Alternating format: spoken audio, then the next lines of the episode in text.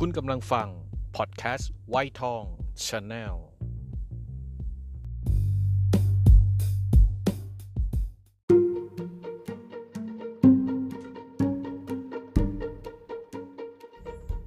เกิดมาบ่น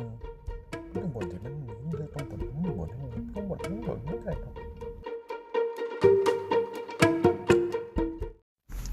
สวัสดีครับคุณผู้ฟัง ทุกท่านครับ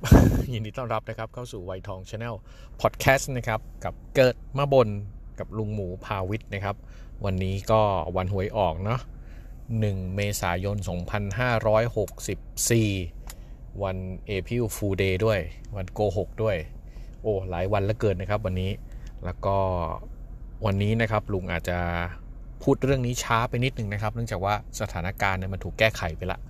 นั่นก็คือเรื่องของเรือ Ever Evergreen อะชื่อเจ้าของนะ Evergreen แต่ชื่อเรือ Ever อะไรสักอย่าง ดูสิข้อมูลเป๊ะมากเลย ที่เขาประสบอุบัติเหตุแล้วไปขวางกับคลองสุเอตนะครับ แล้วทำให้การจราจรทางเรือเป็นอัมพาตไปอาทิตย์หนึ่งประมาณนั้นนะครับ ก็ตอนนี้เรือนั้นสามารถขยับแล้วก็แล่นออกมาในจุดที่เกิดเหตุได้แล้ว จริง ๆ แล้วตั้งใจจะทำลง YouTube ด้วยนะครับ แต่เนื่องจากว่ามันติดหลายอย่างเหลือเกินมันก็เลยอะสุดท้ายก็ช้าไป จากที่เขาคเนกันว่าน่าจะติดเป็นอาทิตย์เป็นเดือนนะวันนี้ก็จะมาพูดคร่าวๆแล้วกันนะครับ ให้พวกเราได้ได้เข้าใจกันว่าทำไมกับแค่เรือลำเดียวเนี่ยที่มันขวางเกิดอุบัติเหตุขวางคลอง มันถึงสะเทือนโลกขนาดนี้นะครับ จะคร่าวยังไงเนี่ย ต้องบอกอย่างนี้ครับว่าการขนส่งทางเรือนะครับ เป็นการขนส่งที่ปัจจุบันนะครับ ยังได้รับการได้รับความนิยมอย่างมากอยู่ เนื่องจากว่าาสามารถขนส่งได้ในปริมาณที่มาก แล้วก็ในราคาที่ถูก ถ้าเทียบว่าตอนนี้เร็วสุดเนี่ยนะครับ ก็คือเครื่องบินแน่นอนครับเร็วสุดเนี่ยมันก็จะแพง เสร็จแล้วก็มีทางรถไฟใช่ไหมรถไฟนี่ก็วิ่งทางบก แต่ทางเรือเนี่ยมันได้ปริมาณมาก อย่างเรือลำเนี้ยที่ขวางคลองเนี่ยเขาเป็น2 0 0 0 0 0ตันแล้วมั้ง2 0 0 0 0 0ตันนะครับ ย้ำแล้วก็เรือลำนี้ยาว4 400เมตร เพราะฉะนั้นเนี่ยปริมาณสินค้าที่ขนมาเนี่ยมันเยอะอยู่ละโอเค ทีนี้การการขนทางเรือเนี่ยก็คือแน่นอนครับต้องต้องเดินทางระยะไกล จากยุโรปมาเอเชีย จากเอเชียไปอเมริกาใด ๆ ก็ตามแต่ ถ้าพวกเราจะนึกแผนที่นะครับ จากยุโรปเนี่ยจะเดินทางมายังเอเชียเนี่ยถ้าทางบกเนี่ยง่ายครับ ก็วิ่งรถมาแต่อย่างที่บอกครับคือมันมันสู้ทางเรือไม่ได้ เนื่องจากทางเรือเนี่ยขนได้ทีละเยอะกว่าทำให้ค่าใช้จ่ายมันถูกกว่า แล้วทางบกอะบางทีมันก็นะได้รถ 10 ล้อคันนึงเนี่ยมันจะขนได้เท่าไหร่กันเชียว มันจะถึง 2 0 0 0 0 0 ตันไหมนะหนึ่งรอบก็จะใช้ค่าใช้จ่ายเยอะ เพราะฉะนั้นถ้าเกิดยุโรปเนี่ยจะมาเอเชียทางเรือเนี่ย ถ้าเรานึกภาพตามในสมัยก่อนเนี่ยยุโรป ซ้ายสุดของยุโรปก็จะเป็นโปรตุเกสอ่าโปรตุเกสนับนับข้างบนนะ ลงมาข้างล่างก็จะมีอังกฤษฝรั่งเศสอะไรที่ติดขอบซ้าย การวนออกมาก็ต้องวิ่งออกมาข้างล่างครับ ลงมาข้างล่าง ผ่านไปอ้อมทวีปแอฟริกา อ้อมแอฟริกาทางใต้คือแอฟริกาใต้นั่นแหละทางใต้สุดนะครับ แล้วก็วกกลับขึ้นมา ถึงจะมาเจอทางอาอาหรับ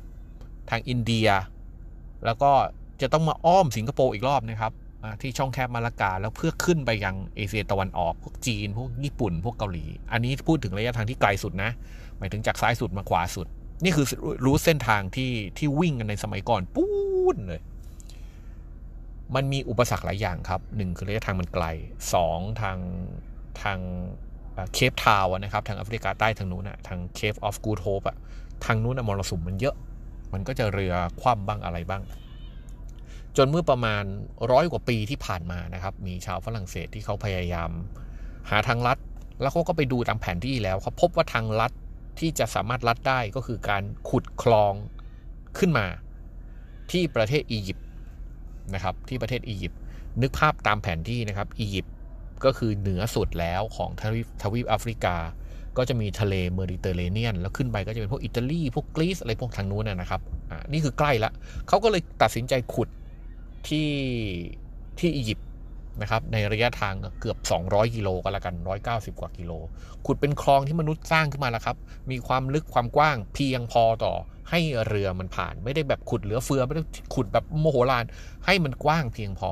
แล้วมันก็ช่วยได้จริงครับพวกเราครับ มันเป็นทางลัดจริง ๆ จากยุโรปเนี่ย ไม่ต้องไปอ้อมแอฟริกาครับ วิ่งเส้นนี้แหละครับ วิ่งเส้นคลองสุเอตเนี่ย ผ่านอียิปต์ลงมาลงมาลงมาลงมาลงมา ซึ่งอียิปต์มันก็จะติดกับอิสราเอลทางนู้นนะครับ ผ่านลงมาจนมาถึงทะเลแดง แล้วก็ออกมาตรง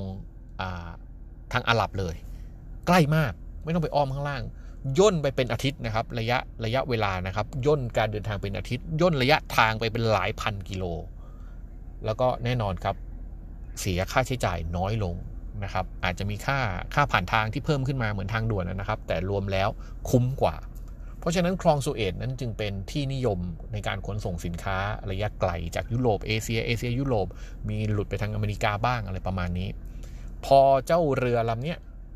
มันเกิดอุบัติเหตุขวาง ก็ทำให้การการเดินเรือเป็น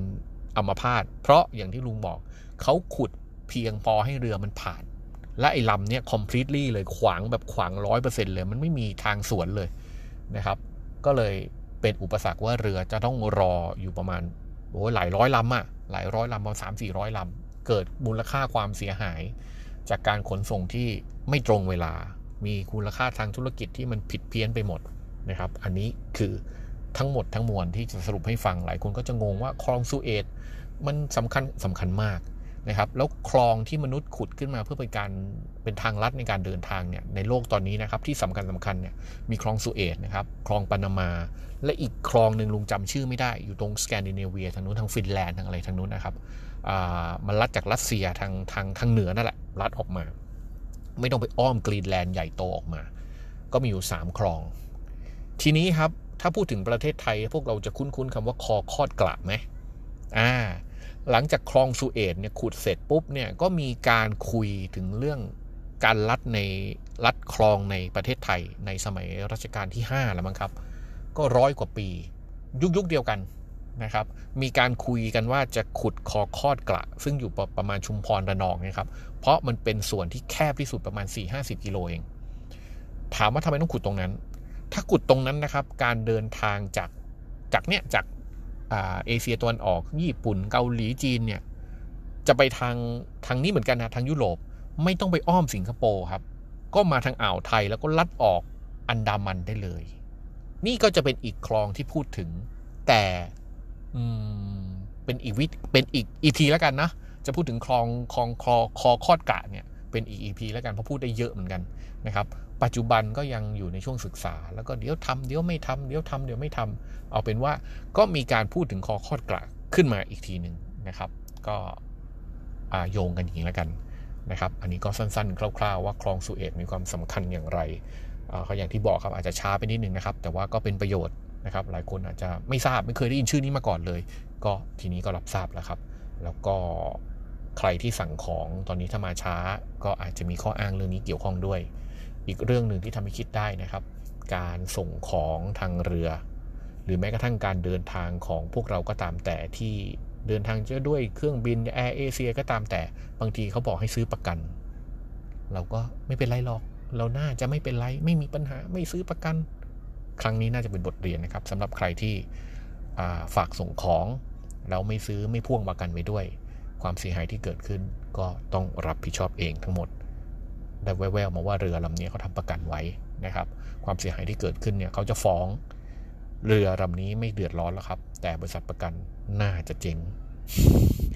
ไปแล้วครับ สวัสดีครับ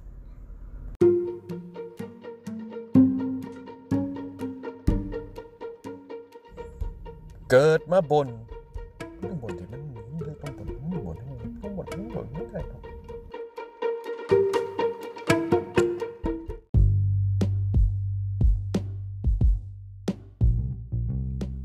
คุณกำลังฟัง พอดแคสต์วัยทอง Channel